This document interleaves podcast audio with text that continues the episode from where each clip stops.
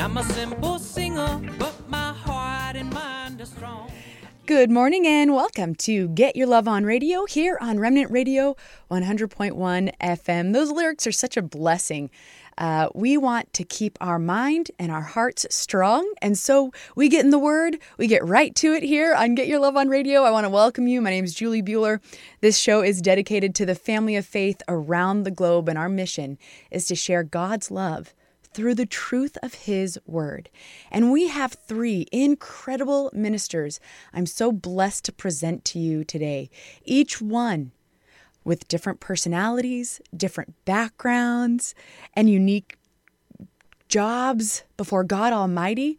And yet, you're going to hear throughout all the teaching today beautiful unity in the Spirit of, of Christ and beautiful unity of instruction and perfect clarity of instruction because God wants us to walk in great confidence and great clarity and never in confusion. So please stay until the very end. We've got 9 to 11 today. Here we're on every Sunday morning from 9 to 11. And uh, the next two hours are packed with powerful scripture, powerful instruction, and beautiful, beautiful new ways of looking at situations, challenges, and this life. So, again, please stay tuned to the end. There's a lot of meat for each of us and incredible teaching that will just lift our heart and draw us closer to God because that's what He wants. God wants us so close to Him, He actually wants to dwell in us and us in Him. That's only possible through the gift of the Holy Spirit. And that's what we teach about here on Get Your Love On. We always read from the King James Version of the Bible, and there's good reason for that. It's because it is the original translation from ancient languages to modern languages that gives us the beautiful scriptures in English.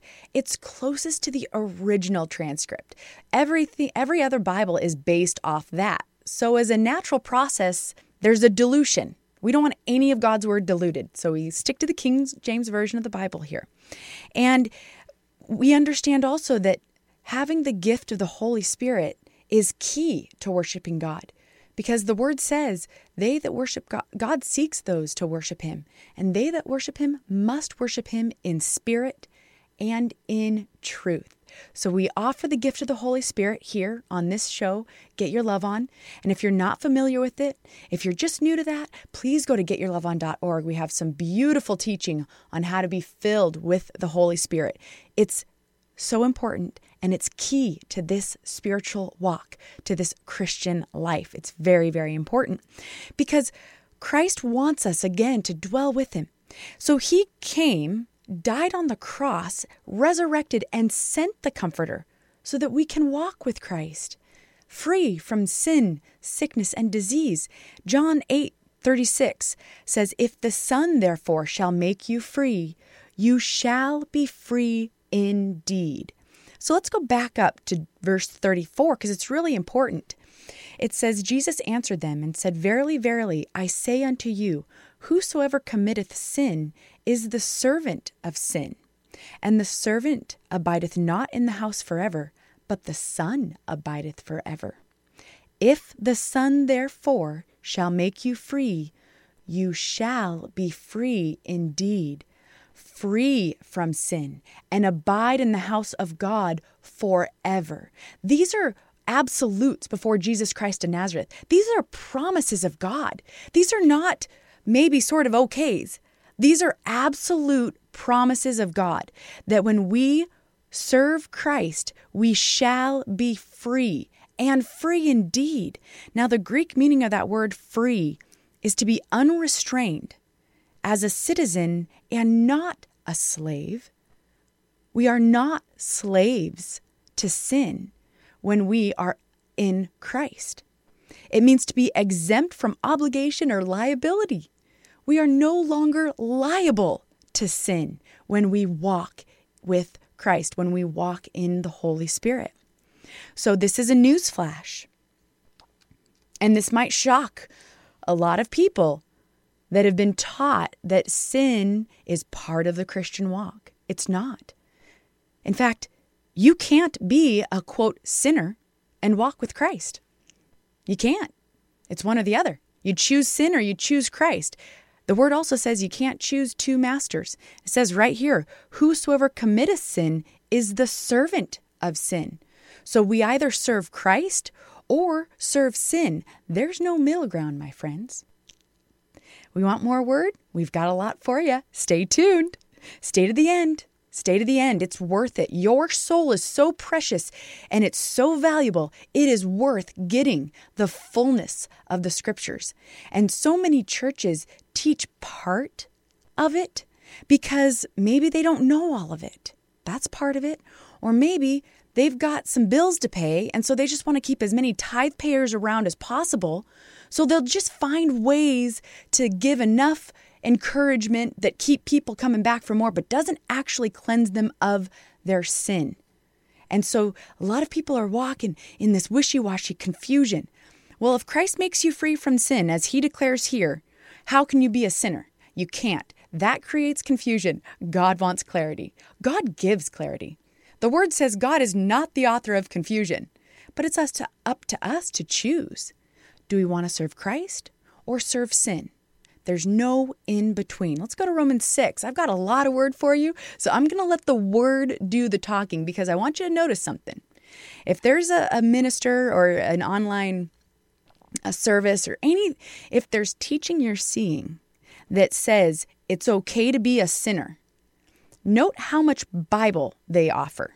Note how much they're getting in this book versus talking out of their own mind. That's a real key. There's a lot of people that talk out of their own mind, but they don't actually have the Word of God. So let's get into the Word of God. Let's go to Romans 6, verse 1. If you have your Bible with you, I'll encourage you to open it up. Even if it's not the King James Version, please follow along. Um, and then make sure you get the King James Version so that you can follow along. It's really powerful. It's so exciting to read the Word according to the Holy Spirit. And we're going to, we will have the perfect instruction for each one of us to know how to do that. Again, God wants us to walk in confidence and clarity. We'll give that to you today. So stay tuned. Romans 6, let's start in verse 1. It says, What shall we say then? Shall we continue in sin that grace may abound? God forbid. How shall we that are dead to sin live any longer therein. Know ye not that so many of us, as were baptized into Jesus Christ, were baptized into his death? Why is that baptism so important?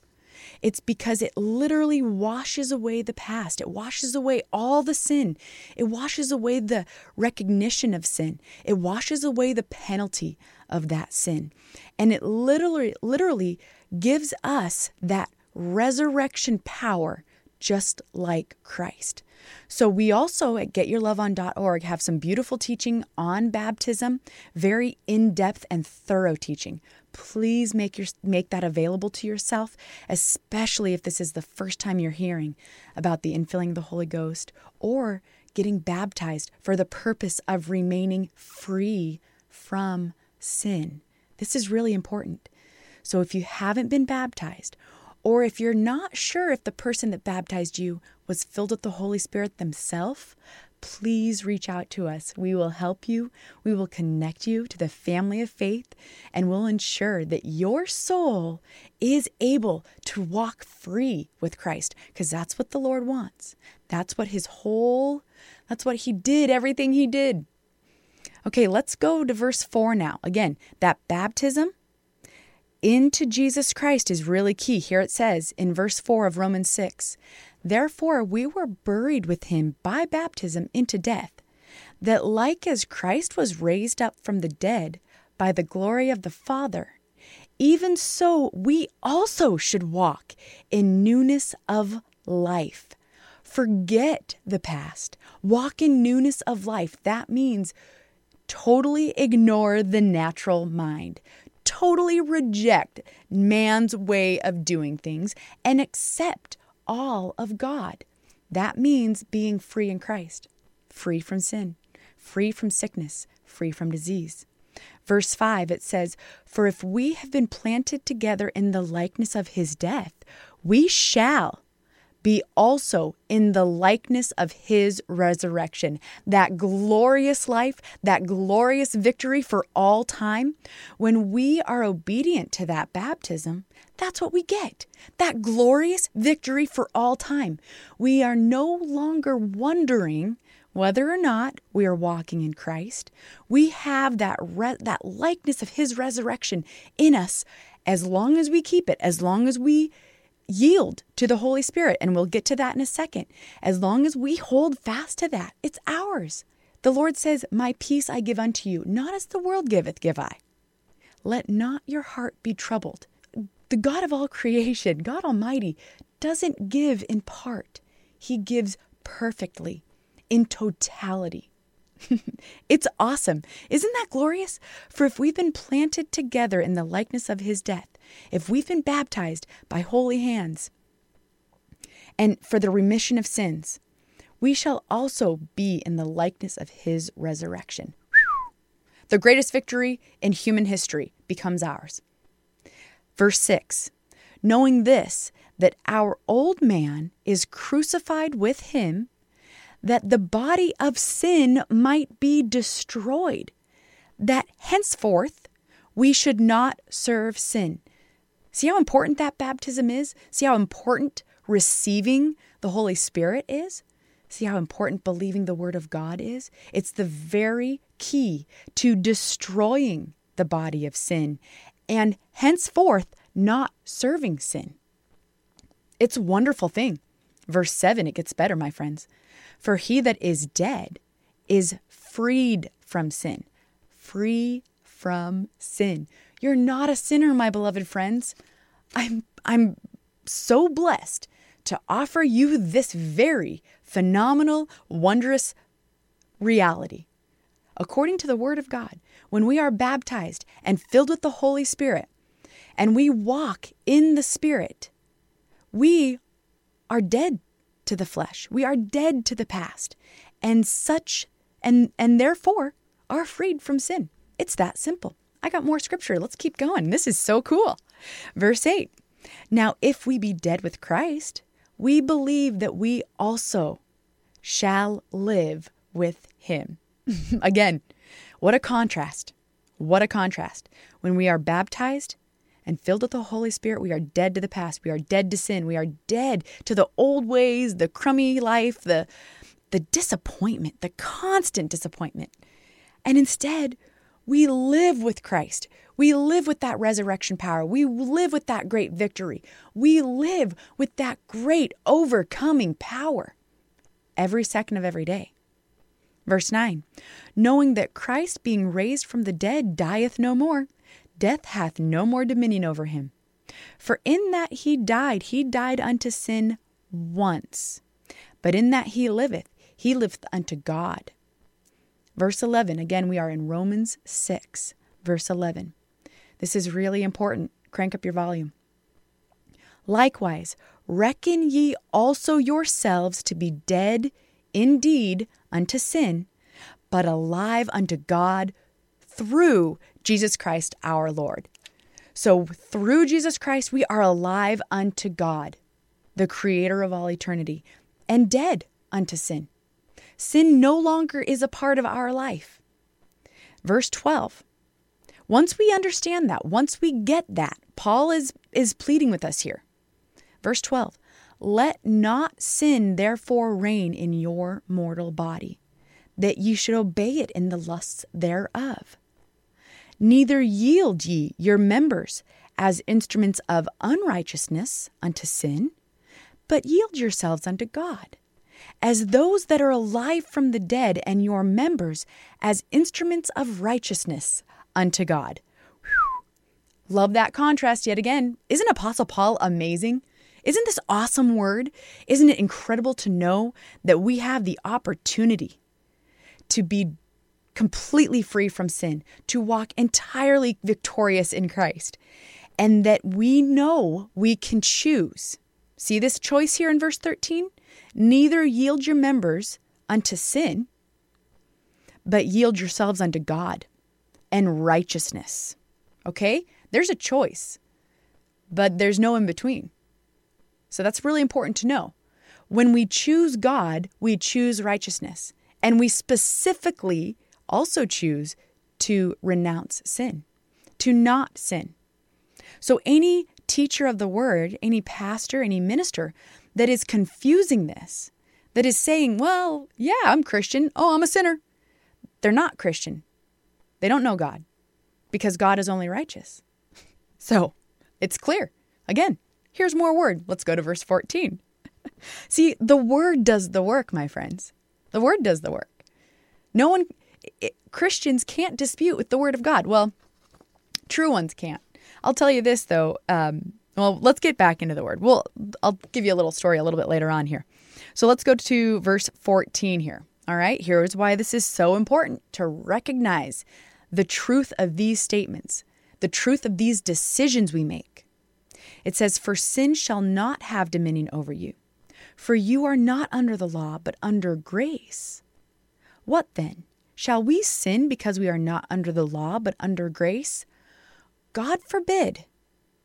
Know ye not that to whom ye yield yourselves servants to obey, his servants you are to whom you obey, whether of sin unto death or of obedience unto righteousness. Again, clear contrast. No middle ground.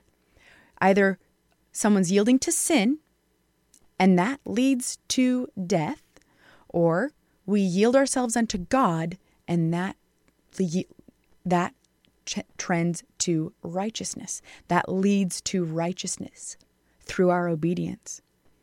Verse 17 But God be thanked that ye were the servants of sin, but ye have obeyed from the heart that form of doctrine which was delivered you.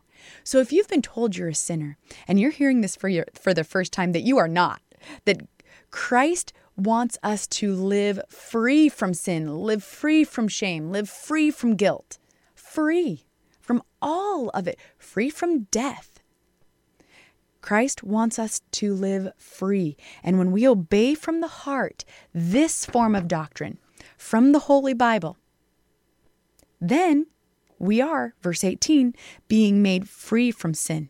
Excuse me. And we become the servants of righteousness. It's just that simple. We are made free from sin and we become the servants of righteousness. Want some more? There's more to it. Let's go 19, verse 19, Romans 6. It says, I speak after the manner of men because of the infirmity of your flesh.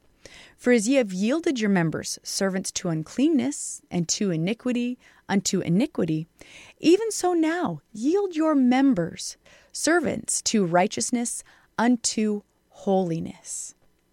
That's something, isn't it? Paul is saying, whatever the past has been, it doesn't matter. Right now, Start right now. Doesn't matter. Forget what you've been told. Forget what you've what's been beaten down your your he- beaten into your head. Forget it. Right now.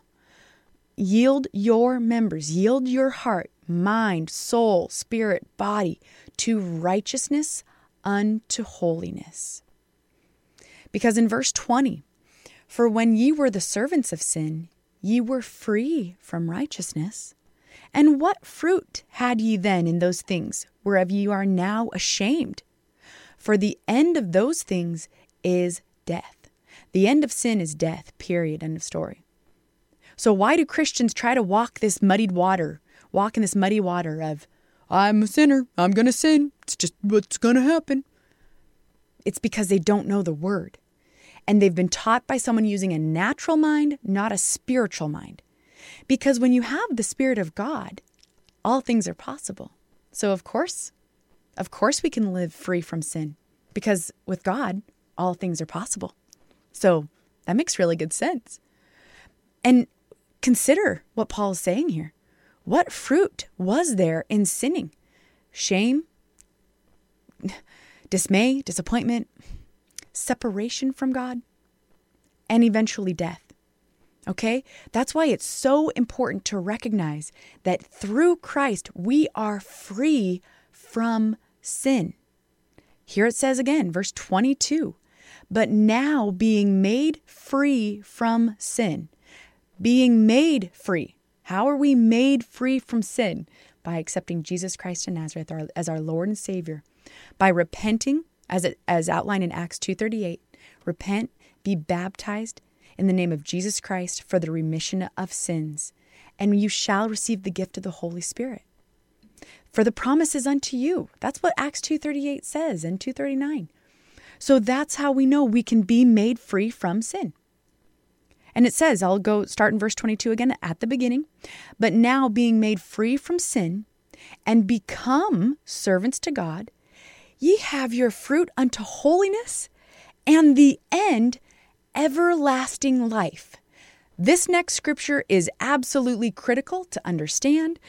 Um, it's literally life, everlasting life, or death, everlasting death. So this is really important. This is Romans 6, verse 23. As you can see, Paul thoroughly outlined how we are being made free from sin, becoming servants of God. And verse 23, it says, For the wages of sin is death. So those who say, I'm a sinner, admit to being on a path towards death because the wages of sin, what you are paid in the end for sin, is death. Verse 23 But the gift of God is eternal life through Christ Jesus our Lord.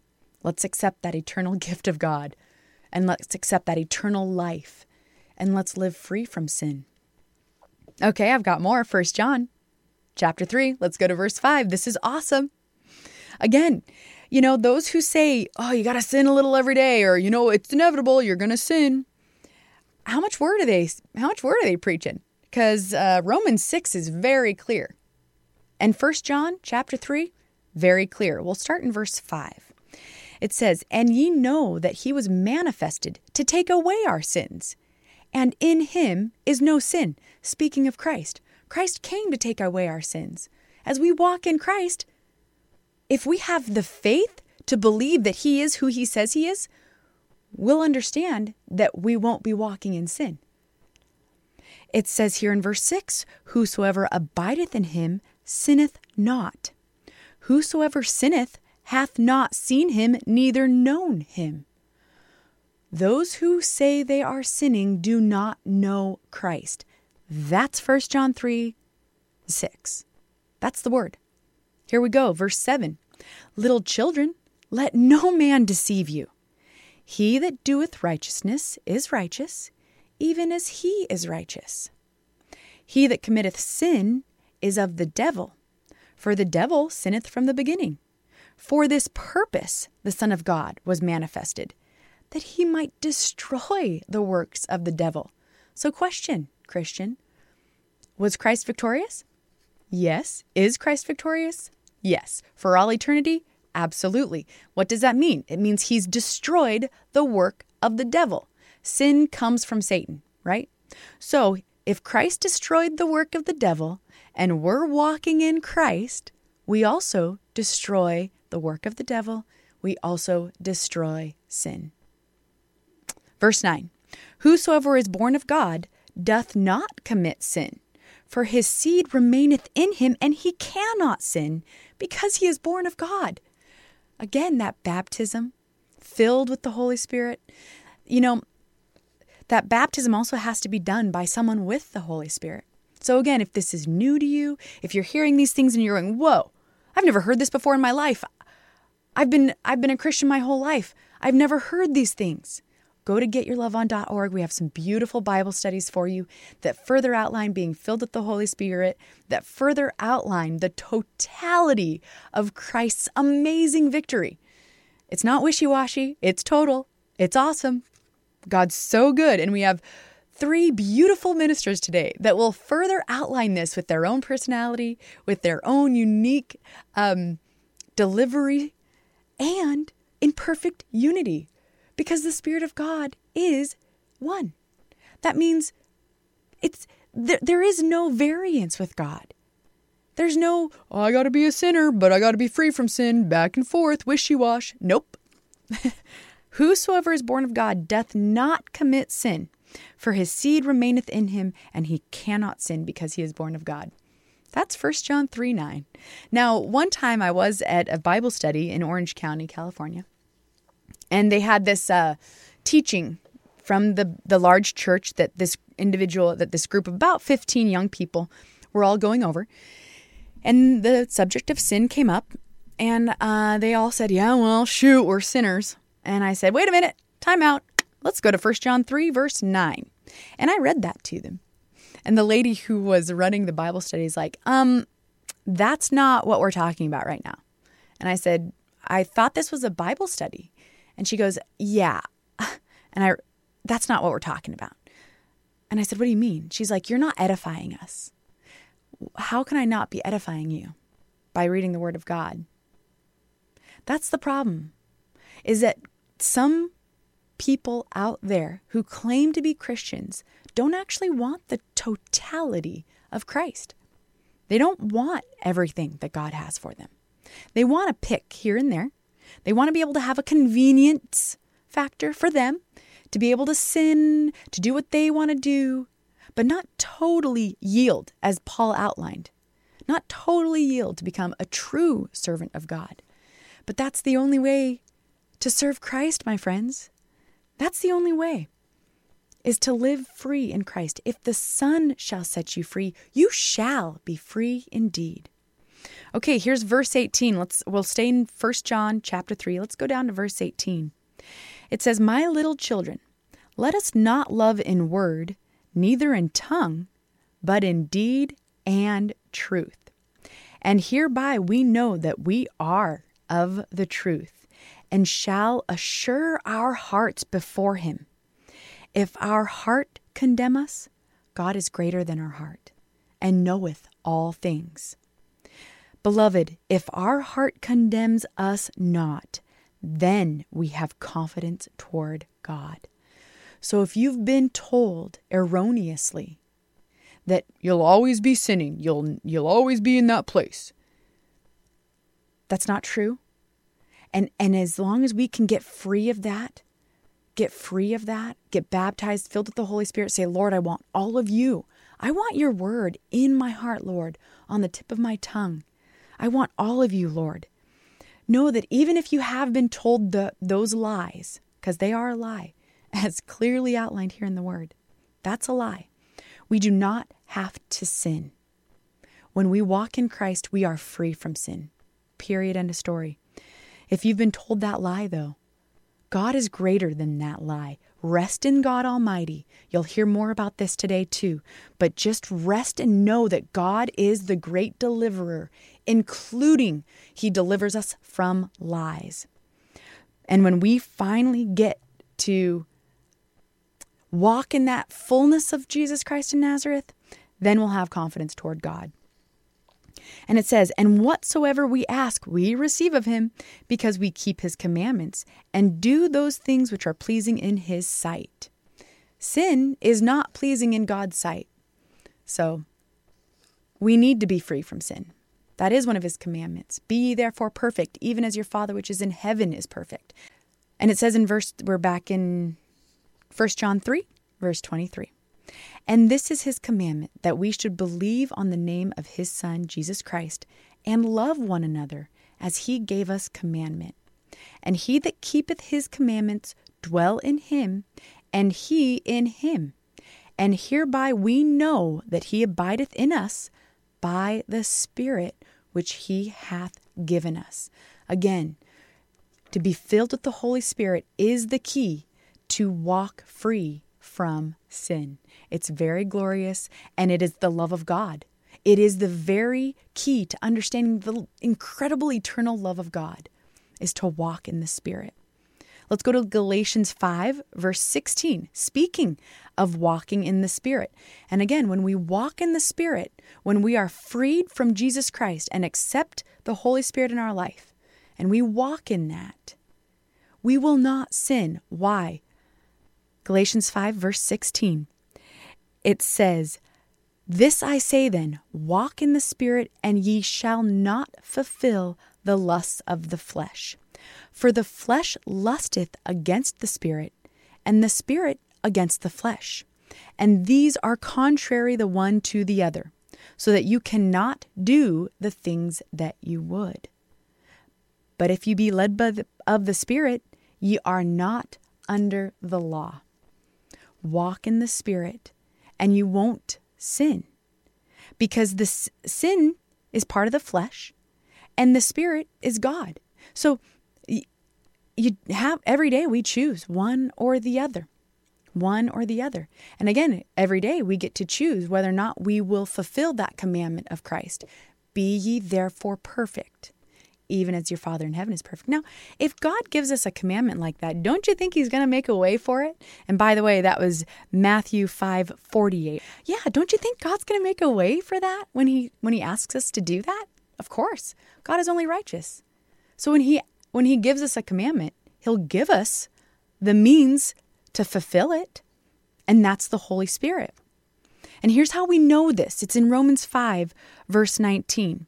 It says, For as by one man's disobedience were many made sinners, speaking of Adam, so by the obedience of one shall many be made righteous. Jesus Christ. So we aren't made righteous by our own effort or our own logic or our own thinking. We're made righteous through Christ.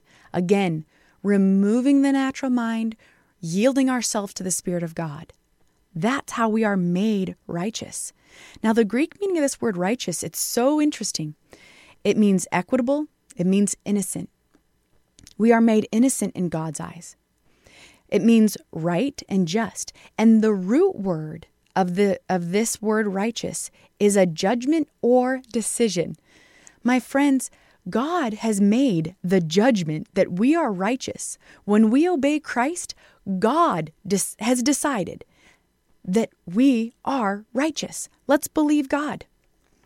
It says in verse 20, this is Romans 5, moreover, the law entered that the offense might abound. But where sin abounded, grace did much more abound that as sin hath reigned unto death, even so might grace reign unto righteousness, unto eternal life by Jesus Christ our Lord. Isn't that wonderful? Again, through yielding to the Holy Spirit, we get to reign through righteousness and have that eternal life by Jesus Christ our Lord. And sin is no longer part of our life. Isn't that beautiful? Now, in Romans 14, again, this is Apostle Paul outlining this, and it's so wonderful to read what Apostle Paul has to say. Verse, uh, chapter 14, verse 17, this is really interesting. It says, and, and Apostle Paul is dealing with the Romans and all their um, religious habits. And he's letting them know, you guys, those religious habits have nothing to do with the Spirit of God. It says, For the kingdom of God is not meat and drink, but righteousness and peace and joy in the Holy Ghost. And then he outlines how, you know, whether or not you observe or don't observe isn't important, isn't important. It's about our faith in believing God. And so we'll skip down to verse 23. It says, And he that doubteth is damned if he eat, because he eateth not of faith. So if we're not sure whether or not we're doing the right thing, or if we're not sure whether or not we're we should or shouldn't do something, ask God. Just put a press the pause button and ask God, Lord, is this of you? He'll answer you. And then walk forward in faith. Because whatsoever is not of faith is sin.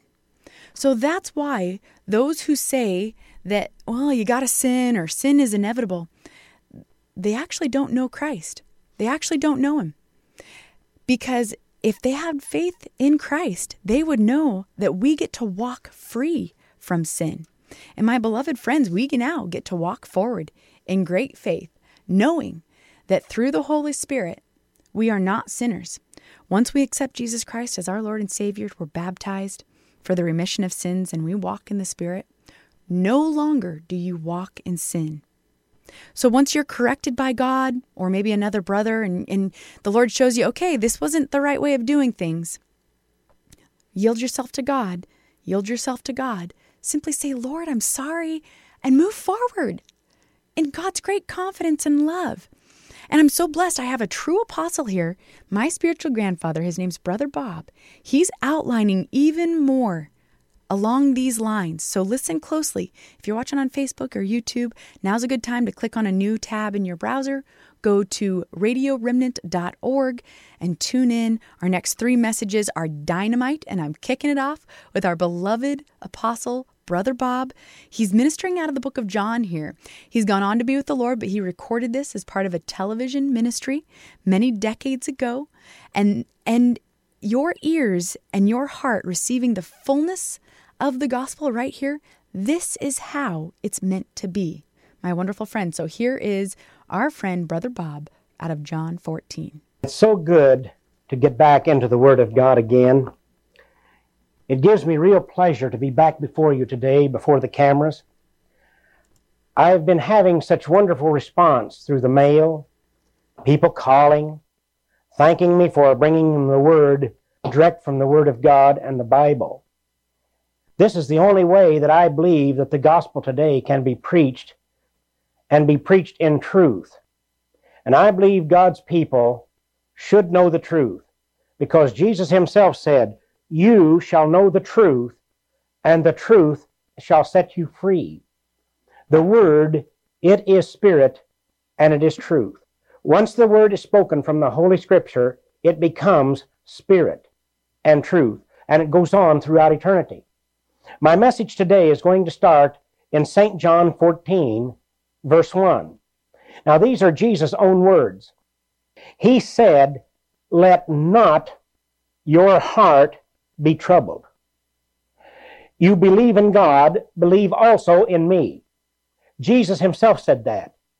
But he said for you to do something. He didn't say he could do it all. He said you had yourself to put forth a little effort. Let not your heart be troubled. He t- said for you not to let your heart be troubled. Then he went on to say, In my Father's house are many mansions. If it were not so, I would have told you, I go to prepare a place for you. And just before Jesus ascended to go into heaven and stand on his Father's right hand, he said this My peace I give unto you, my peace I leave with you. He told his disciples and many others that just before he ascended. So then he said, Here, I go to prepare a place for you. I will come again and receive you unto myself. And where I am, there you may be also. And he said, And where I go, you know, and the way you know. Now he was talking to his disciples here. He was talking to his disciples. He said, Where I go, you go. And where I am, there you may be also.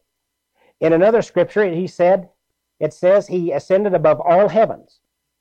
Now, that is the power and the might of a promise that God gave to his people. I have accepted that promise to be where Jesus is now throughout eternity.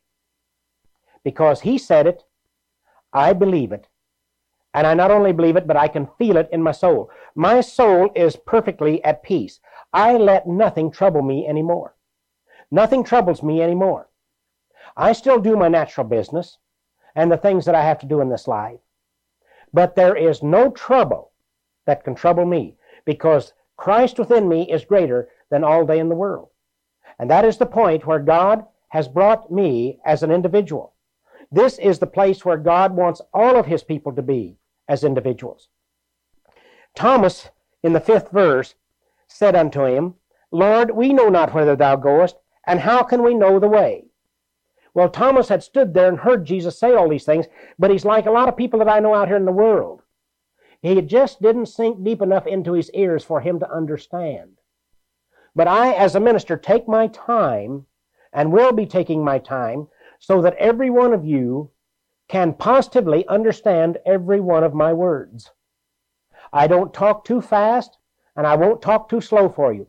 And I won't give you anything but pure scripture to guide your soul. Jesus said unto him, I am the way, the truth, and the life. No man cometh unto the Father but by me. Now, Jesus said that. No man can come unto God the Father or Jehovah Father except through Jesus Christ. Because Jesus is the way, the truth, and the life. I have looked up those three words way, truth, and life. And if you want to look them up, get you a good dictionary, like the Webster's, and you will find that nothing can be added to those three words, and absolutely nothing can be taken away. The way, the truth, and the life is the whole matter, as I might say in a nutshell. Mm-hmm. An acorn brings forth a great oak tree. A little acorn no bigger than my thumb will bring forth hundreds of tons of oak tree. Yet, before that oak tree grew, it was all stuffed down inside of that little seed, the acorn. And that's just the way it is with Jesus Christ. He is the way, the truth, and the life, all stuffed inside of His holy word here. You can add nothing to Him, you can subtract nothing from Him. And it's all for you. Let's go on and see what Jesus said here. He said, If ye had known me, you should have known my Father. And from henceforth ye know him and have seen him. Now, Jesus made a proclamation there to the world that is one of the greatest mysteries of our time. Let me repeat that. If you had known me, you should have known my Father. And from henceforth you know him and have seen him. Philip said unto him, Lord, show us the Father, and it sufficeth us. Show us the Father. Jesus said unto him, Have I been so long a time with you, and yet hast thou not known me, Philip? He that hath seen me hath seen the Father. And how sayest thou then, Show us the Father? I know what some of you are thinking. He's preaching a denominational doctrine. No, I'm not. I'm preaching right from the Word as it is written. I do not have any denominational ties. God has forbidden me to take any denominational ties. He sent me to preach the gospel, not a gospel. And I don't intend to preach a gospel. I intend to preach only the gospel as Jesus Christ quoted it. And as He has given me by the anointing of the Holy Spirit, knowledge and understanding of how to preach it, and to whom to preach it, and when to preach it. I'm sent of God. That's why I use strictly Scripture for everything that I say. And you people, if you keep watching, keep listening, keep understanding, God will open the Scripture to you in a new way that has never been opened to the public before in this generation. And it's time that this generation has the Word of God opened unto them. Believe me, dear ones, I'm here just for that purpose.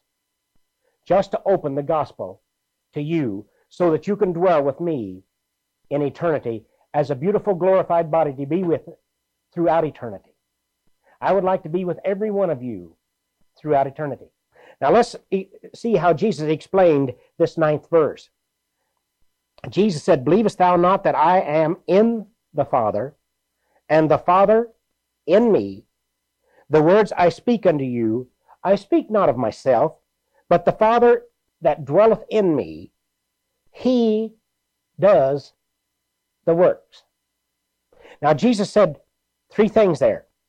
He said, I'm in the Father, the Father is in me, and the works that I do is what he does through me. In other words, Jesus said, I have the Spirit of my Father in me. That makes him and I one. Two personalities, but one Spirit, the Holy Spirit. He came in his Father's name, he came in his Father's Spirit, and that's it. The word Jesus or Emmanuel being interpreted means God with you. And this is what Jesus is trying to get over to his people today. Let me come in in the Spirit through the Word, and I and my Father will be inside of you. And having known both the Father and the Son, and recognizing Him as a Spirit, then that Spirit is what will take you up in the resurrection in the last day, or take you into glory when you draw, draw your last breath. It's just that simple. Jesus went on to say, Believe me that I am in the Father and the Father in me. Did you notice how he repeated that? I found myself repeating many times, but Jesus had to repeat and repeat and repeat many times in order to get people to understand his perfect mind. Believe me that I am in the Father and the Father in me, or else believe me for the very work's sake. Believe me for the works that I do. Verily I say unto you, he that believeth on me, the works that I do shall he do also, and greater works than these shall he do, because I go unto my Father. Jesus preached three years and six months, more or less. And the works that he did, if the books had been written of everything that he did, it says, I suppose that the world could not contain the books. In the first place, it couldn't contain the weight of them, but mainly it couldn't contain the power of the Spirit that would be in those words and in, in those books. If everything was recorded that Jesus did, this earth could not stand the power of it. It can hardly stand the power of the simple reading of the Word right now. You'd be surprised how the devil is rising up and trying to stop these telecasts and the obstacles that he puts in our way physical, spiritual, and financial. You would be surprised how many fools there is in this world in high places. Now, the word fool means godless one. You would be surprised how many godless people there are in this world that do not even want us to exercise our own constitutional rights in the natural, let alone our spiritual rights in the spiritual.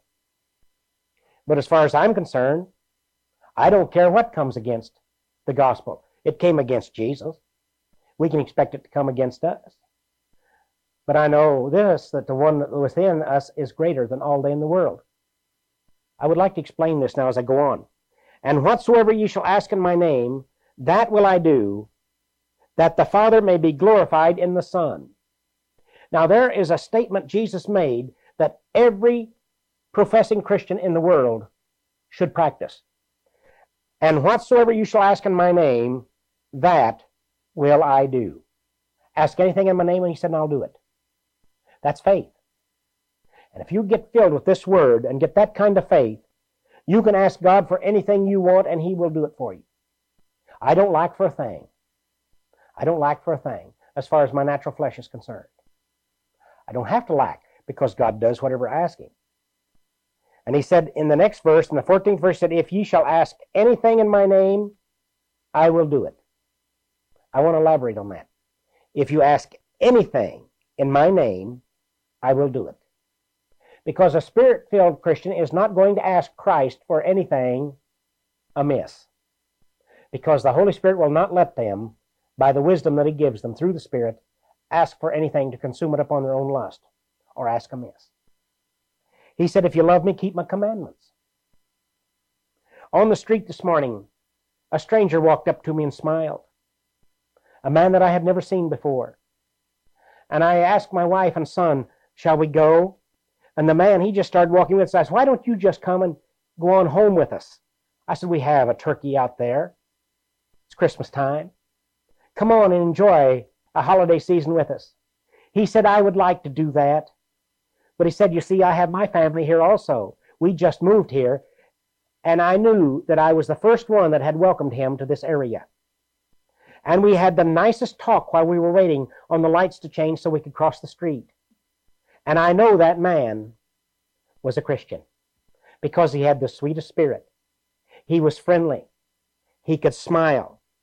And I knew that he was keeping the commandments of the Lord because I could see the love for his neighbor as himself in him toward me. We need this natural love one for another again. This is the whole gospel to love your neighbor as yourself. And who is your neighbor? Everybody. Everyone?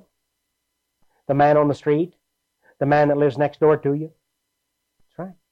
How nice and how well it would be to see everybody smiling and greeting one another on the streets, whether you know them or not. Why don't some of you try it and see how quick it works? It's written in the Word to be friendly, you must show yourself to be friendly. I think it's time for the Canadians to get friendly one with another and reestablish themselves again because we've got one of the greatest nations on earth today. We have the greatest nation on earth today. We have a democratic system that works. We have peace. We have the right to minister the gospel. We have the right to acknowledge God as the supreme being. Acknowledge the supremacy of God. Did you know in our Constitution, every man, woman, and child, it says, must acknowledge the supremacy of God to be a Canadian? Our Bill of Rights reads that way that we acknowledge the supremacy of God. Canadians, let's start right now and start acknowledging the supremacy of God. Start with one another. Start by greeting each other on the street and saying, Hello there, how are you? Try it. It really works. Go to your community center, introduce yourself, and say, I'd like to be friends. I'd like to make friends with people in this town or in this community. I'd like to help this community to better itself. Jesus did wherever he went, always bettered the community. He always made a better place to live and brought in that love that should be shown one to another as fellow beings before God. God made us all in his image. Now, I'm just talking to you out of my heart today. I just feel like I should talk to you this way because I feel that we need it. We need just a good, old fashioned, old time sit down and talk. A friendly talk. Maybe over a pot of tea, over some sandwiches, or over a barbecue pit. Wave at your neighbor the next time you see him drive by. Wave at people that you know across the street and say, Hi, how are you? Nobody will think you're crazy. Not if you start the trend and get it going. They'll start saying, Oh, what a sweet town. What a friendly town. What a wonderful people. Really be something, wouldn't it? We get rid of all of our isms and schisms and racist ideas and so on and nationalistic spirits and just become one people before God, like our Bill of Rights asks us to do and our Parliament backs us up to do. And I will pray the Father, and he shall give you another comforter that he may abide with you forever. Speaking of the infilling of the Holy Spirit. Now, Jesus said he would send this comforter to you. So why not just accept it? Why not say, Jesus, I want the comforter? Says the Holy Spirit is given to them that ask him. It's so simple to receive, just ask him. Mm-hmm. He won't turn you down. He said, Even the Spirit of truth, whom the world cannot receive, because it seeth him not, neither knoweth him. But ye know him, for he dwelleth with you, and shall be in you. I walked the course of this world for 27 years, not knowing God. I went from church to church to church, from church to church to another church to another church, looking for something for my soul from the time I was nine until I was 27. Then one day, a minister that had the Comforter, that was filled with the Spirit, that was filled with love, and that loved my soul, began to quote Scripture to me right out of the Bible. And instantly, I was saved and converted. A man told me everything that I needed to know within five minutes. A man that happened to be filled with love that God had sent. Today, if any of you people would like to know more about God, you will be welcome to write to me. And I and my staff, as I've said before, will endeavor to answer you quickly and give you scripture for all of your questions and give you answers for everything that you need to know to get your soul filled with the Comforter or to bring comfort to your soul. Jesus went on to say, I will not leave you comfortless. I will come to you, period. People, Jesus himself says, I will not leave you comfortless. He wants his people to be happy and to be free in their mind, body, soul, and spirit. I am free today. I'm a free man in the Spirit of the Lord. I am not comfortless. I know that when I draw my last breath, Jesus will be there waiting to escort me up. I have that assurance. He wants you to have this assurance. Because he went on to say in the 19th verse, Yet a little while, and the world seeth me no more, but you see me. Because I live, you shall live also. Christ is alive, and he does live today. And he lives for you. It says, At that day ye shall know that I am in the Father, and you in me, and I in you. He combined three personalities together there with that verse. I am in the Father, he and the Father together, and you and me, you and Christ together, and I and you. All three together. The Father and the Son in you. Three separate personalities combined by one Spirit in your mortal flesh to instruct you how to do the works of God and live before Him clean and holy. In one place, He said, Behold, be ye holy, for I am holy. Be ye perfect, even as your Father which is in heaven is perfect. I believe that Christians are a perfection of God. That perfection is for His people today because it is in the Bible. On one of my next telecasts, I will be ministering on perfection. It is one of God's blessings that He gives His people today. He said, He that hath my commandments and keepeth them, he it is that loves me. And he that loveth me shall be loved of my Father, and I will love him, and will manifest or show myself unto him. Now, there is a promise that Christ cannot keep from fulfilling. Jesus Christ has appeared to me. I know his voice because he said, I'll show myself to you. I have seen Christ, I have seen a vision of him. I know that he is alive today. I know that he is for you. I know the same things that he has shown me is for you at this time. Just believe the word of God. Get your faith up where Christ can use you, and then receive all the good things he's got for you. I feel that in this day and age, that simplicity is the key to every man, woman, and child's salvation.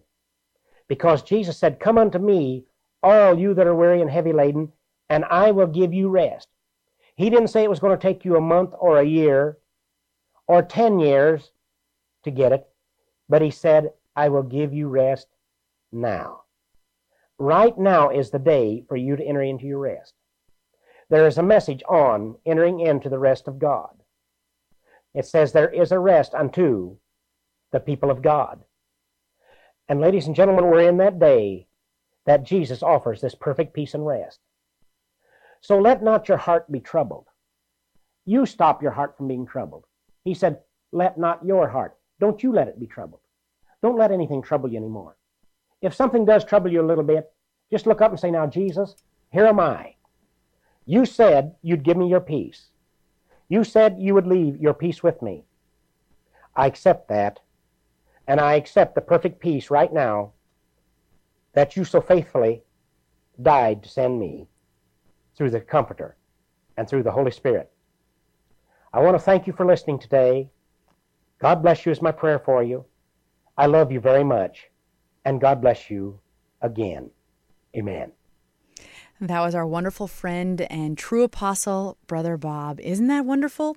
Simplicity is the key to receiving all the good things that God has for each one of us. And there's nothing better in this life than receiving the true love of God through the truth of His Word. Thank you so much for being here. There's also nothing better than being set free by that truth and staying free. And we have now part two of a series on God's bigger picture. Now, God's got the whole eternal picture in mind with all of his works. And our beautiful friend, a wonderful minister and prophet of God, Trish, she outlines this wonderfully. Now, there is a part one. We aired it last week, and next week we'll have part three. So it's a whole series. This is part two. So don't miss any part of it. Um, but each one does stand alone as well. And it's just wonderful to be able to see that bigger picture of God Almighty. And again, turn up the volume and listen to how the Lord, in different personalities and different voices, remains perfectly unified. I'm going to start in John 17, verse 1. These words spake Jesus, and lifted up his eyes to heaven, and said, Father, the hour is come. Glorify thy Son, that thy Son also may glorify thee. Now, Jesus was talking about the glorification that was going to take place shortly. His crucifixion is going down into the nether parts for those three days and rising again and ascending up to the Father and then returning to earth in a new form, in the form of the Holy Ghost. Now, he had earlier in John, he had prepared his disciples or began to prepare his disciples for this new thing that was going to happen. And at this time, the disciples didn't fully understand what was coming, but Jesus did. So Jesus knows that he's done everything he came to do. He's got to finish out this last thing. So, what he's doing here is he's getting his word out power and authority by the Spirit over all those and everything and all his work that he has to leave behind. And he's establishing everything right up to this very day. What he said in this chapter when he's talking to God, it stands to this very day and plays out. Um, it'll play out until it's all finished. So let's go over into verse 2 as thou hast given him power over all flesh, that he should give eternal life to as many as thou hast given him. Now he's speaking of himself here. When he says, You've given me power over all flesh, and you'll give eternal life to as many as you have given into, into my hands. And this is life eternal, that they might know thee, the only true God, and Jesus Christ, whom thou hast sent. I have glorified thee on the earth. I have finished the work which thou gavest me to do. And now, O Father, glorify thou me with thine own self, with the glory which I had with thee before the world was. Well, there's quite a statement there when you sit back and you take your time to read the word and talk to God, pause and think about what he's actually saying here. He's saying, I was with you before I came here. I was with you before you made all of this, before this even existed. I was with you. Do you know, you saints of God, that have the infilling of His Holy Spirit have that same indwelling of spirit that was there before the world was formed. And when you have that infilling of the Holy Ghost in you, and you've mortified all the deeds of the flesh, you've removed all the workings of the flesh out of your life, and you're just pure spirit, incarnate in flesh like Jesus was when he was here. When this flesh leaves off, that spirit of God that's in you and your soul and joined as one will return back to God. You'll return back just like Jesus did. And he goes on to say, I have glorified thee on the earth. I have finished the work which thou gavest me to do. And now, O Father, glorify thou me with thine own self, with the glory which I had with thee before the world was. I have manifested thy name unto men, which thou gavest me out of the world. Thine they were, and thou gavest them me, and they have kept thy word.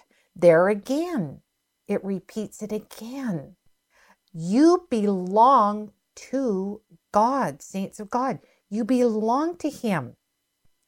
And you've been sent here by Him, and it's going to repeat this You've been sent here by Him to do a job, just like Jesus was here to do a job.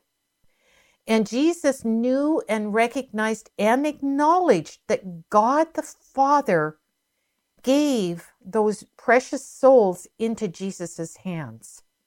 Those of you that have the infilling of the Holy Ghost, the souls that come into your life and are presented to you are gifted to you by God the Father. And you'll know when they're the ones that are gifted to you by God the Father because they will keep the word that you give to them from God the Father. Jesus said that I have manifest thy name unto men, which thou gavest me out of the world. They came forward and they came out of the world and they came into a spiritual walk with you, Lord. Thine they were. They were always God's. And thou gavest them me, that you gave them to me. And they have kept thy word.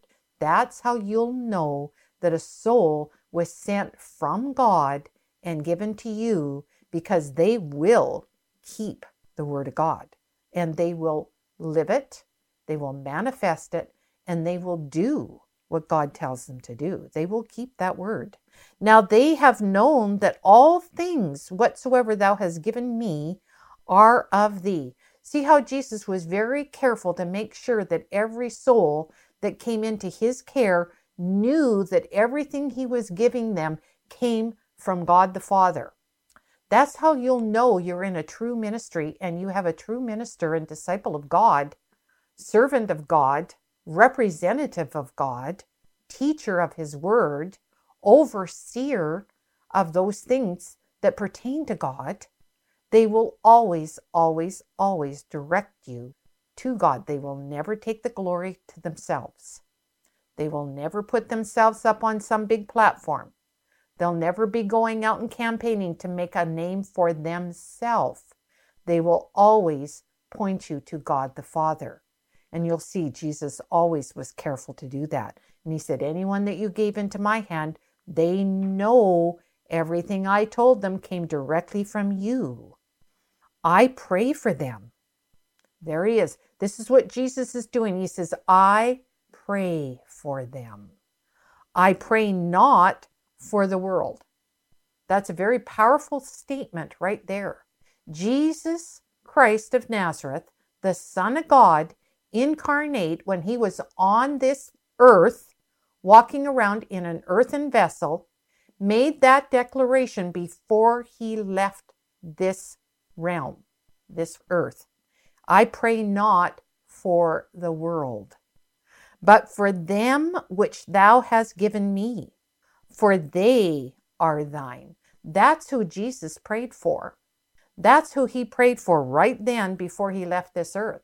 He says, I'm not praying for the world. I'm praying for those souls that thou hast given me because they're yours. He's not going to pray for something that does not belong to God, that is not of God, that is ungodly and corrupt. He doesn't. He prays for that which is of God and comes from God. And all mine are thine, and thine are mine, and I am glorified in them. Well, that's a powerful statement right there. See, he's projecting forward into the dispensation that's about to come upon them. He says, I am glorified in them. Do you know that today, believing Christians, that when you have that infilling of the Holy Ghost, when you've been baptized under those holy hands and you've received the infilling of the Holy Ghost, you are glorified and glorifying God. He's in you and being glorified through you. It's a very powerful thing. You have all the power and authority, exactly what Jesus had when he walked upon the face of this earth. Why? because he is in you in the form of the Holy Ghost, and you have that connection with him one on one. He's the advocate, and he's earned that. He has truly earned that. And now I am no more in the world. See, now he was still standing there and he was making a prayer and talking to God the Father, but he said right then and there, do you see how he projected forward? I am no more in the world. But these are in the world. These ones here, they're in the world. And I come to thee. Holy Father, keep through thine own name those whom thou hast given me, that they may be one as we are. Do you see how he commended the Father? He knew where the power and authority was. It was with God the Father, and he also knew the power of his words. And he made that declaration back then that God would keep you. that he would keep all the ones that he cared for, that he tendered and fed, all the ones that were given into his hand from God the Father, that God the Father would keep them. He says, I'm going to have to leave now, and I have to leave them in your care. And when he made that declaration, keep through thine own name those which thou hast given me, that they may be one as we are. That was a promise that he made between him and God. He made that declaration to God. And you know that that declaration stands to this very day. That God, the Father, will keep you.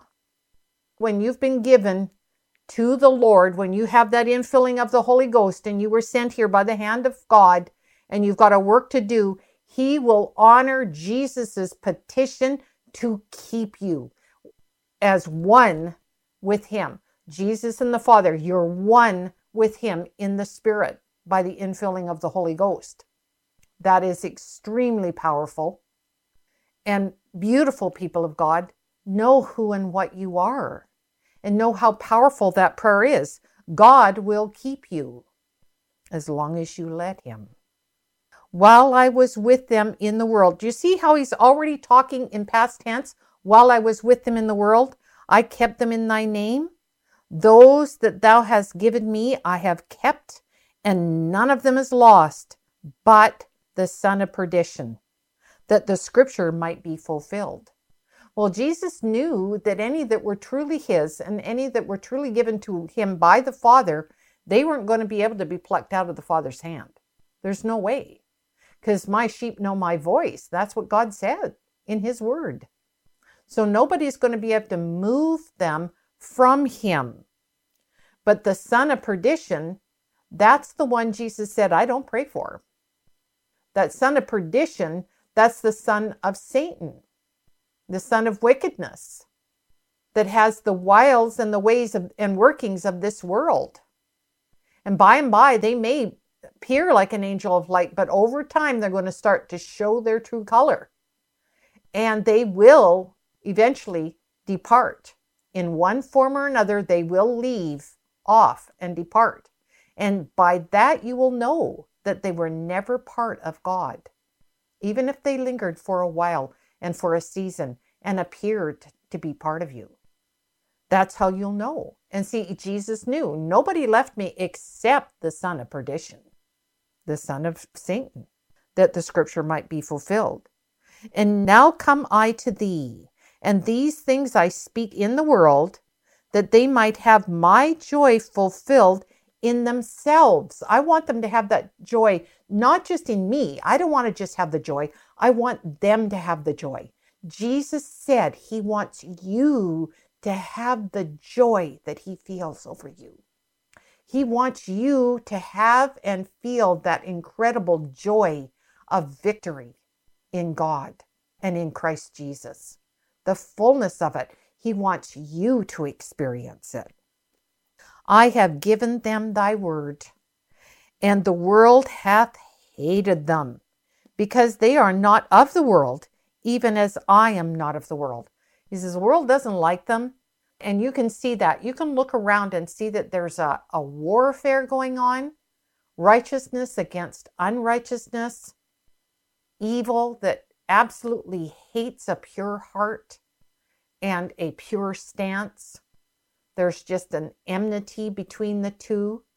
It was there from the very beginning. It was there from the very beginning.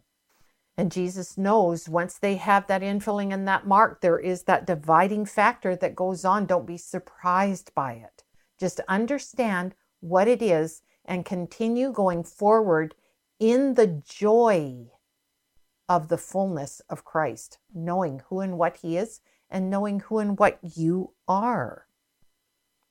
I pray not that thou shouldst take them out of the world, but that thou should keep them from the evil. He says, I'm not praying, Father, that you take them out of the world. I'm praying that while they're here, you keep them out of evil. You protect them. See that shield of faith that God put around you through Jesus' prayers? He prayed that great protection and that covering and that dome over you to keep you and protect you. You have that to this very day. Just call upon it. Know that it's there and stand in it. Mm-hmm. Keep them from the evil. They are not of the world, even as I am not of the world. Dear saints of God, realize that. You're not of this world. This world isn't going to love you. It's not going to like the ways of God. It never has. Don't be surprised by that. But you do have a sanctification, you do have a covering. Verse 17 Sanctify them through thy truth. Thy word is truth. That's how you get sanctified. That's how you're going to stay on point and stay on course, is through the truth. And where do you find the truth? In the Word of God. The Word of God is truth. Sanctify them through thy truth. Thy Word is truth. As thou hast sent me into the world, even so have I also sent them into the world. Now, see, you've got a commission.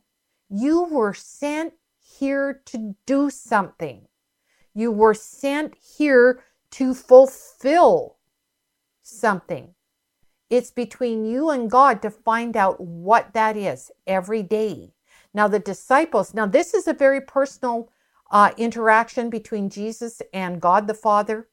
He's laying it out before God the Father. He's laying it out for all time. He laid it out for you. And this is what he's laying down for you in these prayers. It's a beautiful, beautiful thing. So Jesus has sent you here. He was sent here by God the Father. Now you have a commission here. And for their sakes, I sanctify myself that they also might be sanctified through the truth. Neither pray I for these alone, but for them also which shall believe on me through their word. Do you see how that perpetuated?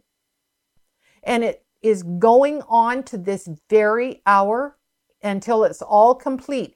It perpetuates. He says, I'm not just praying for the ones here that I've had personal interaction with. I'm praying throughout all the existence here on this earth. For every soul that shall believe on Jesus and God the Father through the word of those that have been sent here by the Lord to do this continued work through you. Through you. That they all may be as one, as thou, Father, art in me, and I in thee. That they also may be one in us, that the world may believe that thou hast sent me. What an amazing thing. When you hear the word of God and all of a sudden things start making sense and it all starts coming together.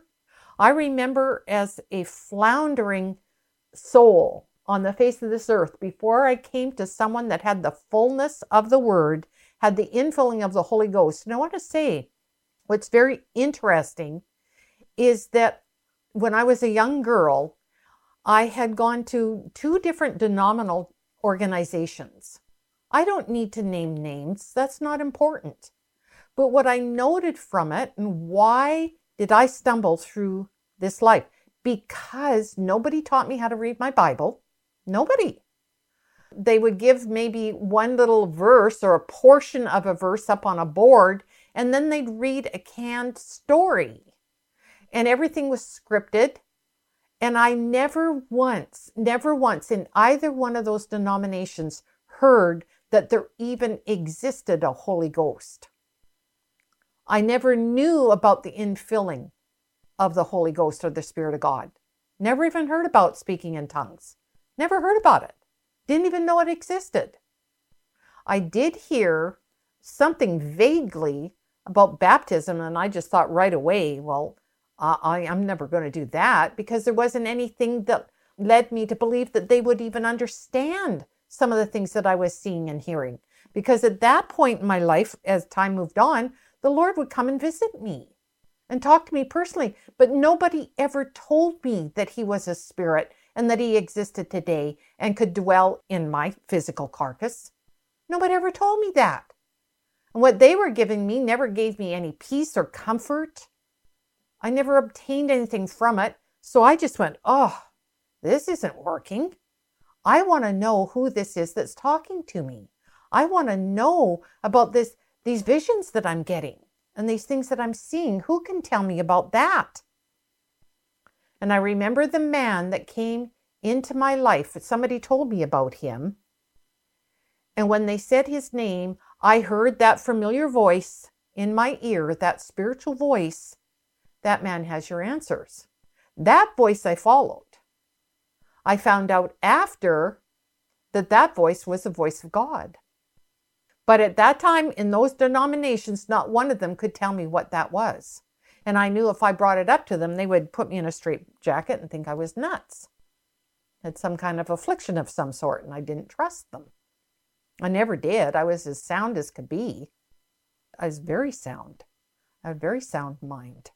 So when I heard about it and I went to listen to this man, the very first thing he taught about was the infilling of the Holy Ghost, and he taught about the different layers of heaven, levels of heaven, and how Paul was caught up into third heaven and the interaction there.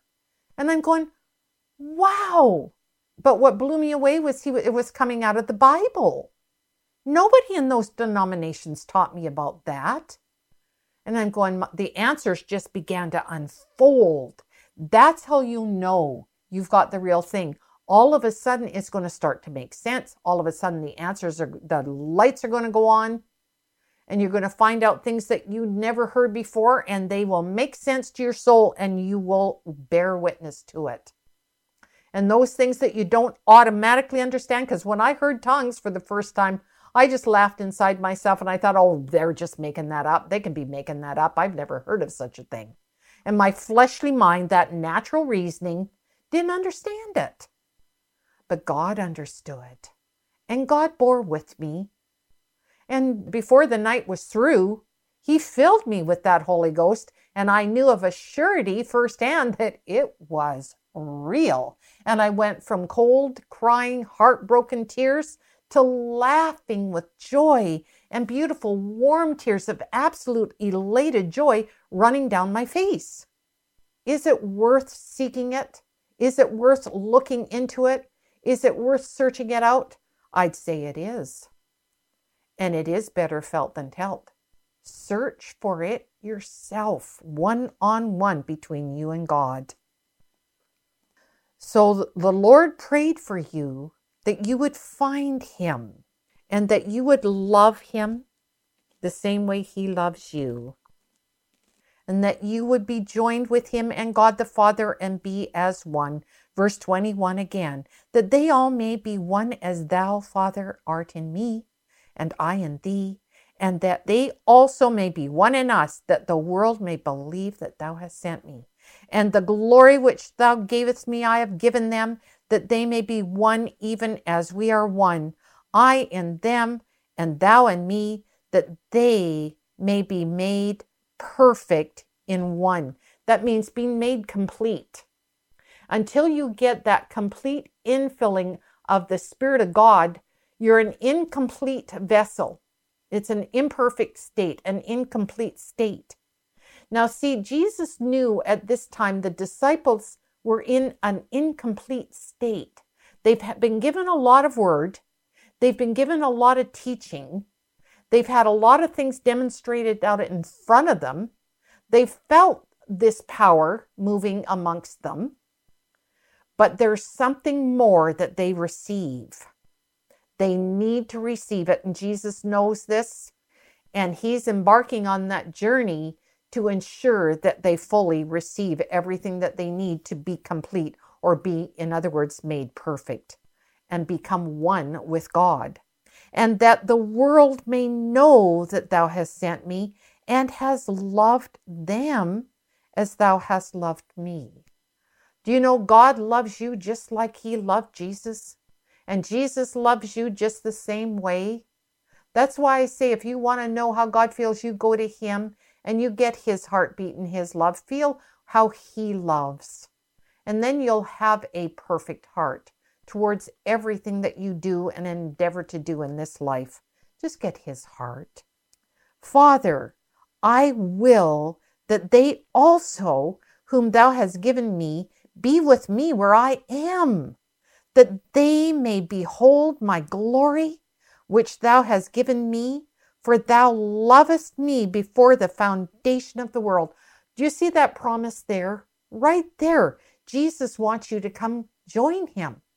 At the end of your course, Jesus wants you to join him where God the Father and where he is, that you may behold his glory and be where they were from the very beginning before the foundation of the world.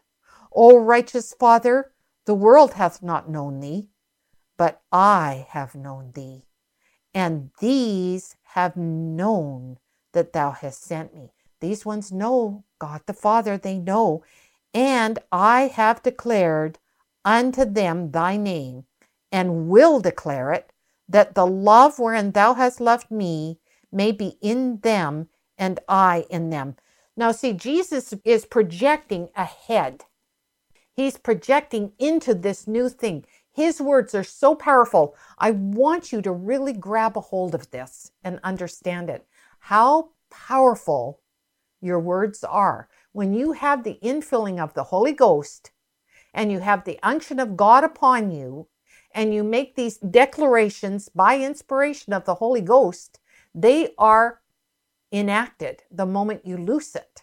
See, Jesus has already projected himself forward, and his faith is going forward in a dispensation of time in man's realm, in the world's realm, hasn't happened yet, but in the power of his speech and the power of the projected word that he's putting out there, he's already there. And you're already there because he's prayed you there. He's already said, I want them here with me, that they may behold my glory, which thou hast given me.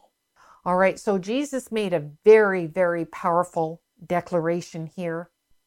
And like I said, it is in place now. It is playing out now, even though it was loosed thousands of years ago. It's still playing out to this very day. So don't underestimate the power of your prayers, the power of your word, the power of your declarations, and know that they don't cease. Even if your physical being or presence on this earth may cease, your word, when it's released by the Spirit, will remain and it will fulfill those things that you've pressed it to fulfill. Jesus had to trust God the Father for those that he gave him. He had to trust those that he had to leave behind when he had to go to the Father. He had to trust that his word would be fulfilled and honored, and he knew that it would because he knew God. Let's go on to John 18 as this unfolds now. Now, when in verse 1, when Jesus had spoken these words, he went forth with his disciples over the brook Cedron, where was a garden, into the which he entered and his disciples. Now, see, he had to make these last final declarations. He had to set that all in motion, and here he is. He's going forward. He's entering into this transition. He's taking his disciples with him.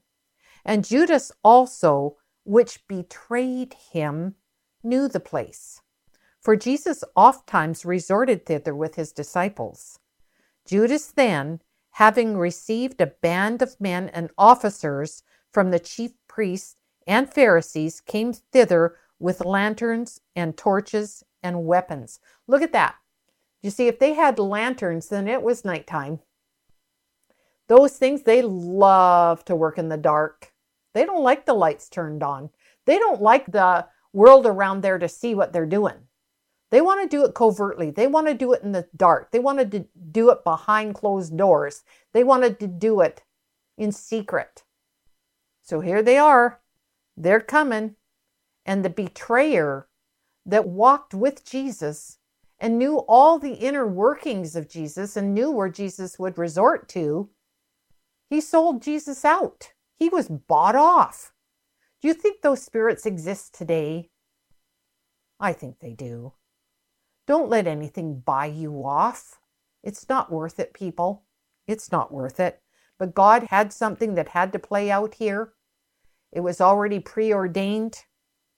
In verse 4, it says, Jesus, therefore, knowing all things that should come upon him, went forth and said unto them, Whom seek ye?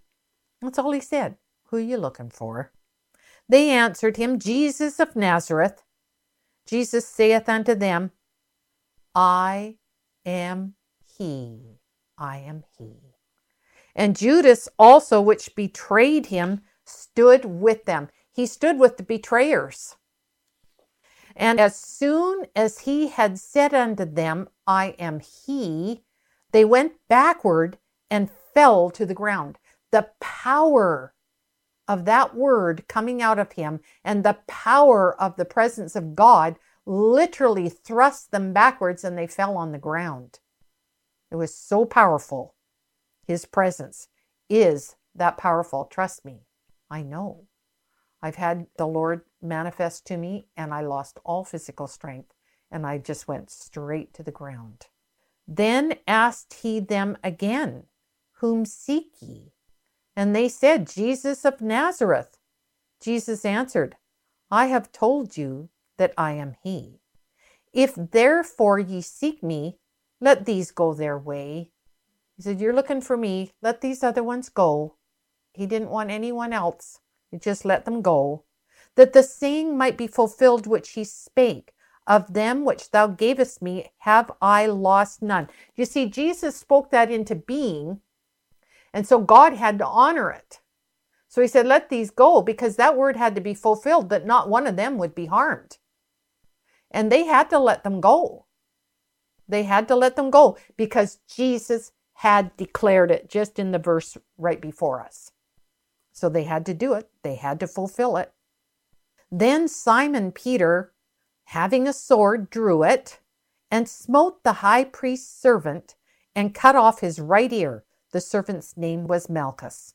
And that's something Peter, he was feisty, he fought, but he fought of his own might and from his own way of thinking.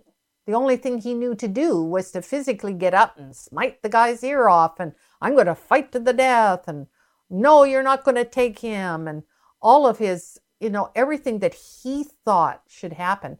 Why? Because Peter yet was still in that earthen vessel that was incomplete. It hadn't been perfected yet. It hadn't received that part that Jesus was preparing to bring to this world. Peter didn't know it. Jesus had prepared them in every way that he could, but the fullness of it wasn't fully yet known or understood. So Peter was exercising his efforts out there to try and avert what he saw as a great disaster, but Jesus knew had to be fulfilled. So what did Jesus do? Then said Jesus unto Peter, Put up thy sword into the sheath. The cup which my Father hath given me, shall I not drink it? It's not my will, Peter, but the Father's will I came here to fulfill. I came here to do what my Father sent me here to do. And each Christian, when they have that commitment from God, you've come here to do what God bid you to do. And you have that advocate, Jesus is right there he knows what you're facing. He faced it. He came here and suffered all these things. He overcame everything that you're ever going to have to overcome. He's given you every answer that you need to have if you turn to Him. You get in His Word and you stand on the Word that Jesus and God the Father gave you and follow through and do what God gave you to do, each one of you. Jesus said, Shall I not drink it? I have to fulfill my father's bidding. Then the band and the captain and officers of the Jews took Jesus and bound him and led him away to Annas first, for he was the father in law, Caiaphas, which was the high priest that same year. Family members. Hmm. Now Caiaphas was he which gave counsel to the Jews that it was expedient that one man should die for the people. You see how they were conspiring among themselves and planning among themselves and they found somebody that they could pay off to betray Jesus. Sound like a background conspiracy in behind closed doors. They had this all mapped out. And Simon Peter followed Jesus, and so did another disciple. That disciple was known unto the high priest, and went in with Jesus into the place of the high priest. But Peter stood at the door without. Then went out that other disciple, which was known unto the high priest, and spake unto her that kept the door, and brought in Peter. Then saith the damsel that kept the door unto Peter, Art not thou also one of this man's disciples? He saith, I am not. Now remember, if you remember that I'd ministered on it earlier about the bigger picture. When Jesus was preparing the people, his disciples, for what was coming. And Peter just vowed, I'm going to follow you everywhere you go. I'm going to follow you. And I will never, I'm just going to stick with you.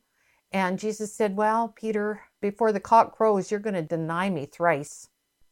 Oh, no, no, no, that could never happen. Well, here we are. But remember, Jesus prayed. He didn't want anyone else harmed. Remember also that Peter has a job to fulfill that he was sent here to do from God the Father, too, even though Peter doesn't know what it is yet. And the reason he doesn't know what it is yet, because that which will make him perfect and give him that understanding hasn't been sent yet. So everything that Peter's going through, he's having to take it all by faith and just follow through blindly, basically. So he's watching what's happened to Jesus and he's going, oh, I don't know him. Mm-hmm. See, the word's going to have to be fulfilled. Jesus said it. You're going to deny me three times. Well, there's one. And in verse 18, and the servants and officers stood there, who had made a fire of coals, for it was cold, and they warmed themselves. And Peter stood with them and warmed himself. The high priest then asked Jesus of his disciples and his doctrine. Jesus answered him, I spake openly to the world. I ever taught in the synagogue and in the temple, whither the Jews always resort, and in secret have I said nothing. I never hid a thing, I openly spoke. Why askest thou me? Ask them which heard me what I have said unto them. Behold, they know what I said. Why are you asking me? Why don't you ask them? They know exactly what I said. When he, speaking of Jesus, had thus spoken, one of the officers which stood by struck Jesus with the palm of his hand, saying, Answered thou the high priest so? How dare you answer like that? He just struck him across the face.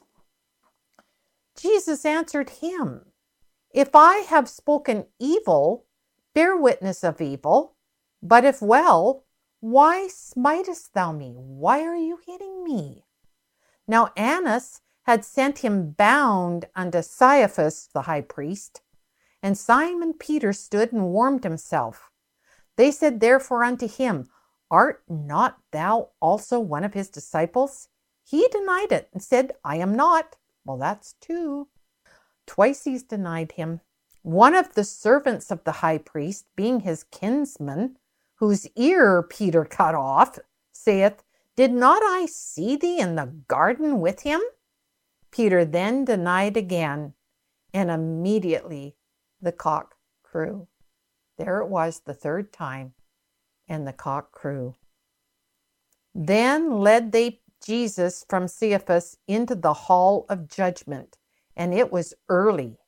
And they themselves went not into the judgment hall, lest they should be defiled but that they might eat the Passover.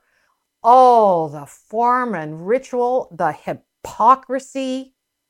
But they sent Jesus in there. Pilate then went out unto them and said, What accusation bring ye against this man? Well, what are you accusing this man of? They answered and said unto him, If he were not a malefactor, we would not have delivered him up unto thee evildoer. If he wasn't an evildoer, we wouldn't have brought him in here. They didn't really answer him. They just says he's an evildoer because we say so. Because we say so, he's an evildoer. Then said Pilate unto them, Take ye him and judge him according to your law. The Jews therefore said unto him, It is not lawful for us to put any man to death. Well, we can't because ours our laws limit us. We want him dead and we can't do that, so we're sending him to you. That the saying of Jesus might be fulfilled, which he spake, signifying what death he should die. Then Pilate entered into the judgment hall again and called Jesus and said unto him, Art thou the king of the Jews? Jesus answered him, Sayest thou this thing of thyself, or did others tell it thee of me? Are, is this coming from you, or did somebody tell you I was the king of the Jews? Pilate answered, Am I a Jew? I'm not a Jew. Thine own nation and the chief priest have delivered thee unto me. What hast thou done? Well, what have you done that your own people have delivered you to me? Jesus answered, My kingdom is not of this world. If my kingdom were of this world, then would my servants fight, that I should not be delivered to the Jews. But now is my kingdom not from hence. He says, I'm my kingdom isn't from here. Pilate therefore said unto him, Art thou a king then? Jesus answered, Thou sayest that I am a king. To this end was I born, and for this cause came I into the world, that I should bear witness unto the truth. Every one that is of the truth heareth my voice. Pilate saith unto him, What is truth? And when he had said this, he went out again unto the Jews, and saith unto them, I find in him no fault at all. I'm not finding any fault in this man. But ye have a custom that I should release unto you one at the Passover. Will ye therefore that I release unto you the King of the Jews? Then cried they all again, saying, Not this man, but Barabbas. Now, Barabbas was a robber. If he was a robber, a thief, I'm sure he was probably a liar too. But that's what they wanted. That's what they wanted. They wanted a robber, they wanted a thief. Then Pilate therefore took Jesus and scourged him. He says, Well, I've got to appease them somehow. So I took Jesus and scourged him. Now, you know, this was very interesting when I was reading through John 19 and I read that first verse. And I thought, you know, if you were just reading through this casually, and you just read verse one and then down to verse two, and it just, well, he scourged, and, well, they gave him a little whipping or something. Would you really have realized the magnitude of what actually took place here when they scourged Jesus? So I thought, Lord, what did that mean? What did it mean they, that they scourged you? So I went in and I studied what was involved in that. And it was a very wicked, evil time. It was a, a, quite a dispensation on the face of the earth, and people had waxed very vicious and very hardened of heart and very cruel. Very cruel. The tender mercies of the wicked are cruel. A scourging in Roman times was 39 lashes. So you got a, a whip and you're going to be lashed 39 times. Now, a cat of nine tails was used. That's what they used for these lashings with each tail having a piece of metal or bone embedded in the end of it. So you've got a whip and it's got nine tails on it, and each tail has a piece of metal or bone lashed into the end of it. Now, after the soldier struck Jesus Christ with the lash, the soldier dragged the lash across Jesus' body in a whipping motion. So he would strike him so that the metal in the bone would go down and sink into the flesh, and then he would rip it down, making that stripe. It would literally cut the flesh open.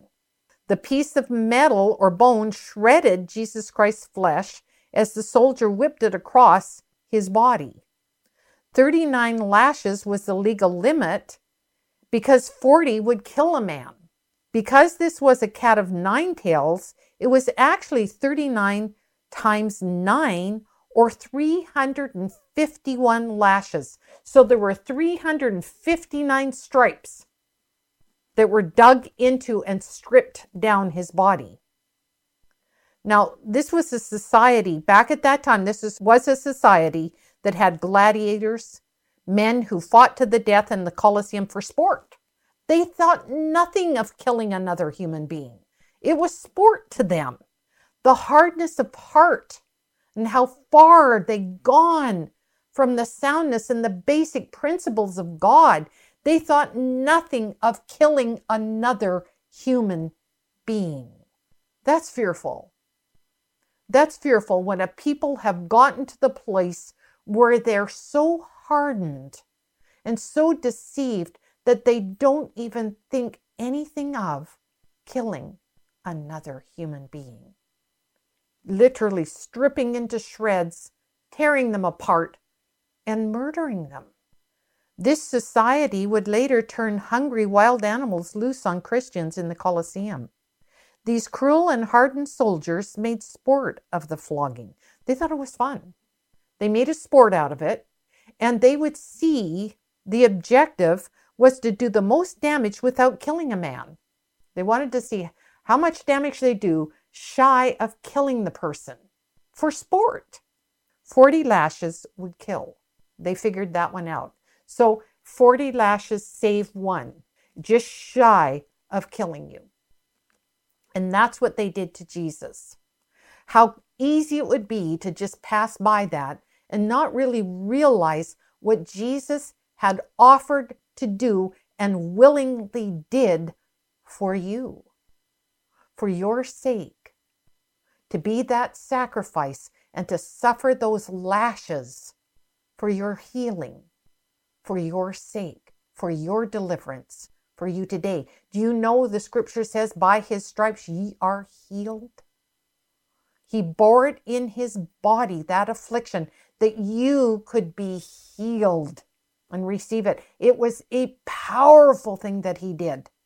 He loves you to this day. He loved you then, and he loves you now. His prayers went way beyond that moment it went right into this time.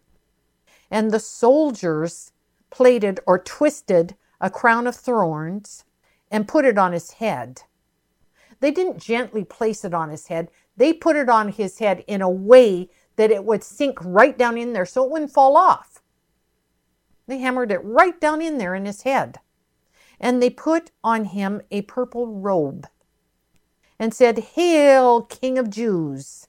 and they smote him with their hands. Do you know all of these things were written of in the scripture through prophecy and the word of God foretold? And Jesus knew when he came here, he had to fulfill all of that word that was loosed by the anointing of God throughout all those generations. From the very beginning all the way through. That's how Jesus knew what he would have to do and fulfill. He had to fulfill it all. So there they are, mocking him and smiting him with their hands. It even says where he would turn his face and they would smite him, those that would smite him that would pluck the beard. He had to fulfill that, so he allowed all of these things. He allowed it. And there's our friend Trish, and an incredible message. Part three is next week. So we continue on that same teaching that's just incredible and um, really helps us understand God's bigger picture and how Christ, his sacrifice was so complete and so thorough that we get to walk free from sin. That's what Christ accomplished. That was the purpose behind what he came to do and he did it. He did it and incredibly and and through outrageous suffering.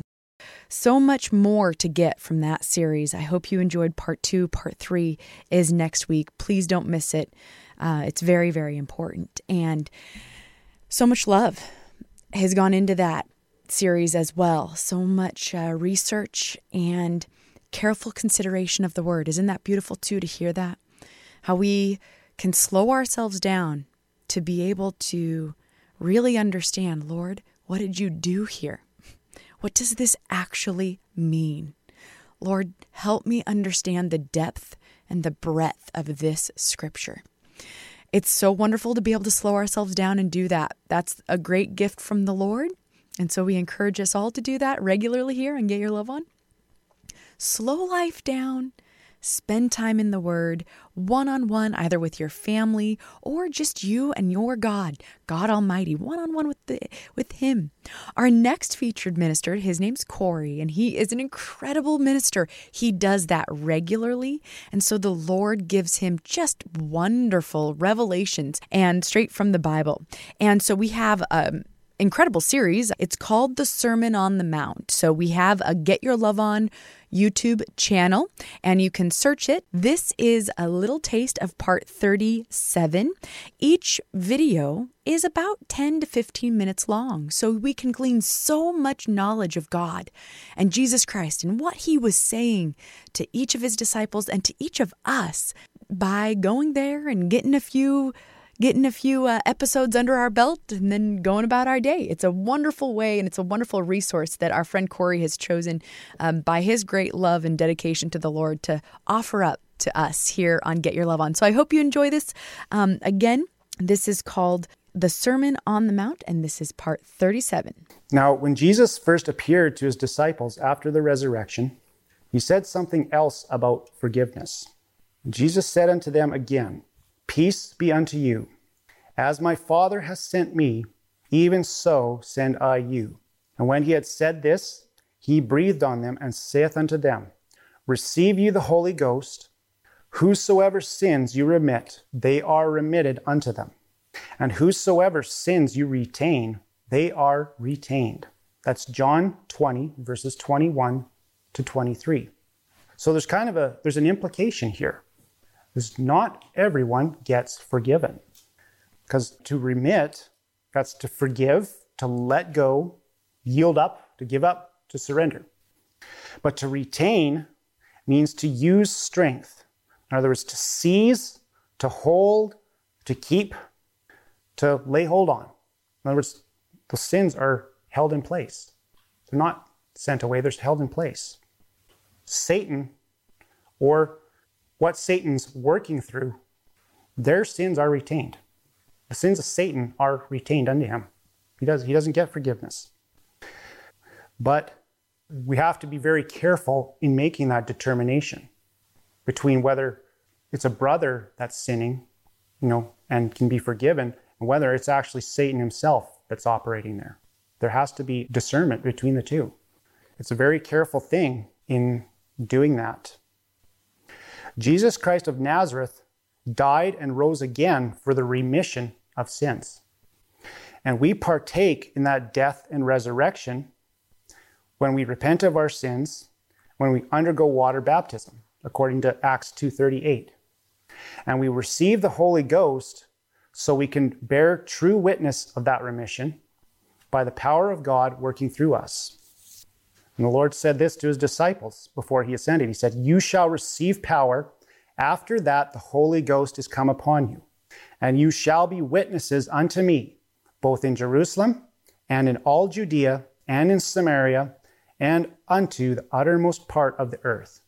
Lord said that in Acts 1, verse 8. Now, this is how we discern between a soul that needs forgiveness and Satan himself operating that doesn't get it. It says, when we remit the sins of others, when we forgive the sins of others, it means we bear witness by the Holy Ghost. And it has to be done by the Holy Ghost. Like reading the Word of God is spiritually discerned, reading a soul or spirit that's in front of you is also spiritually discerned.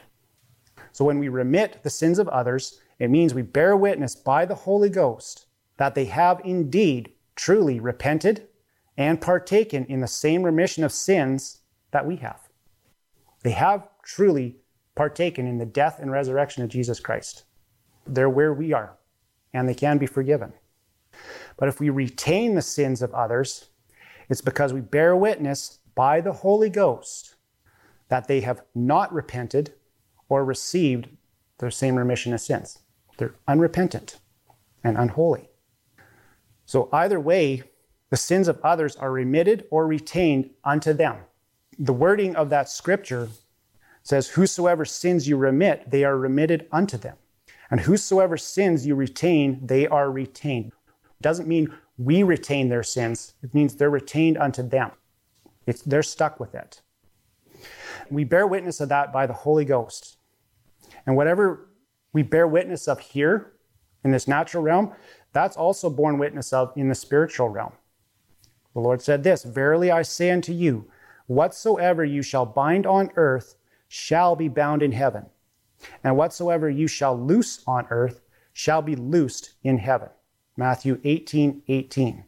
So when we bear witness that a soul is bound to their sin by the Holy Ghost, God bears witness to it also. We bear witness that a soul is loosed from their sin.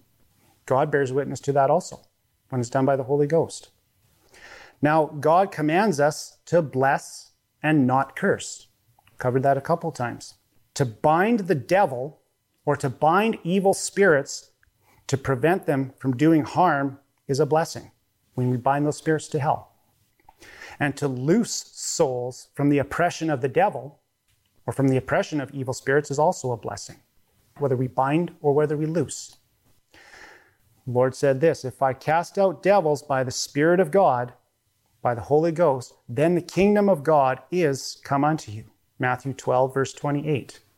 By the Spirit of God, devils are cast out and bound to hell. Casting out evil spirits and binding them to hell, they may see it as a curse from their point of view, but they're liars because they're of the devil. But it's a blessing to those that are oppressed by them and it's a blessing in the eyes of God when we cast out devils and bind them to hell.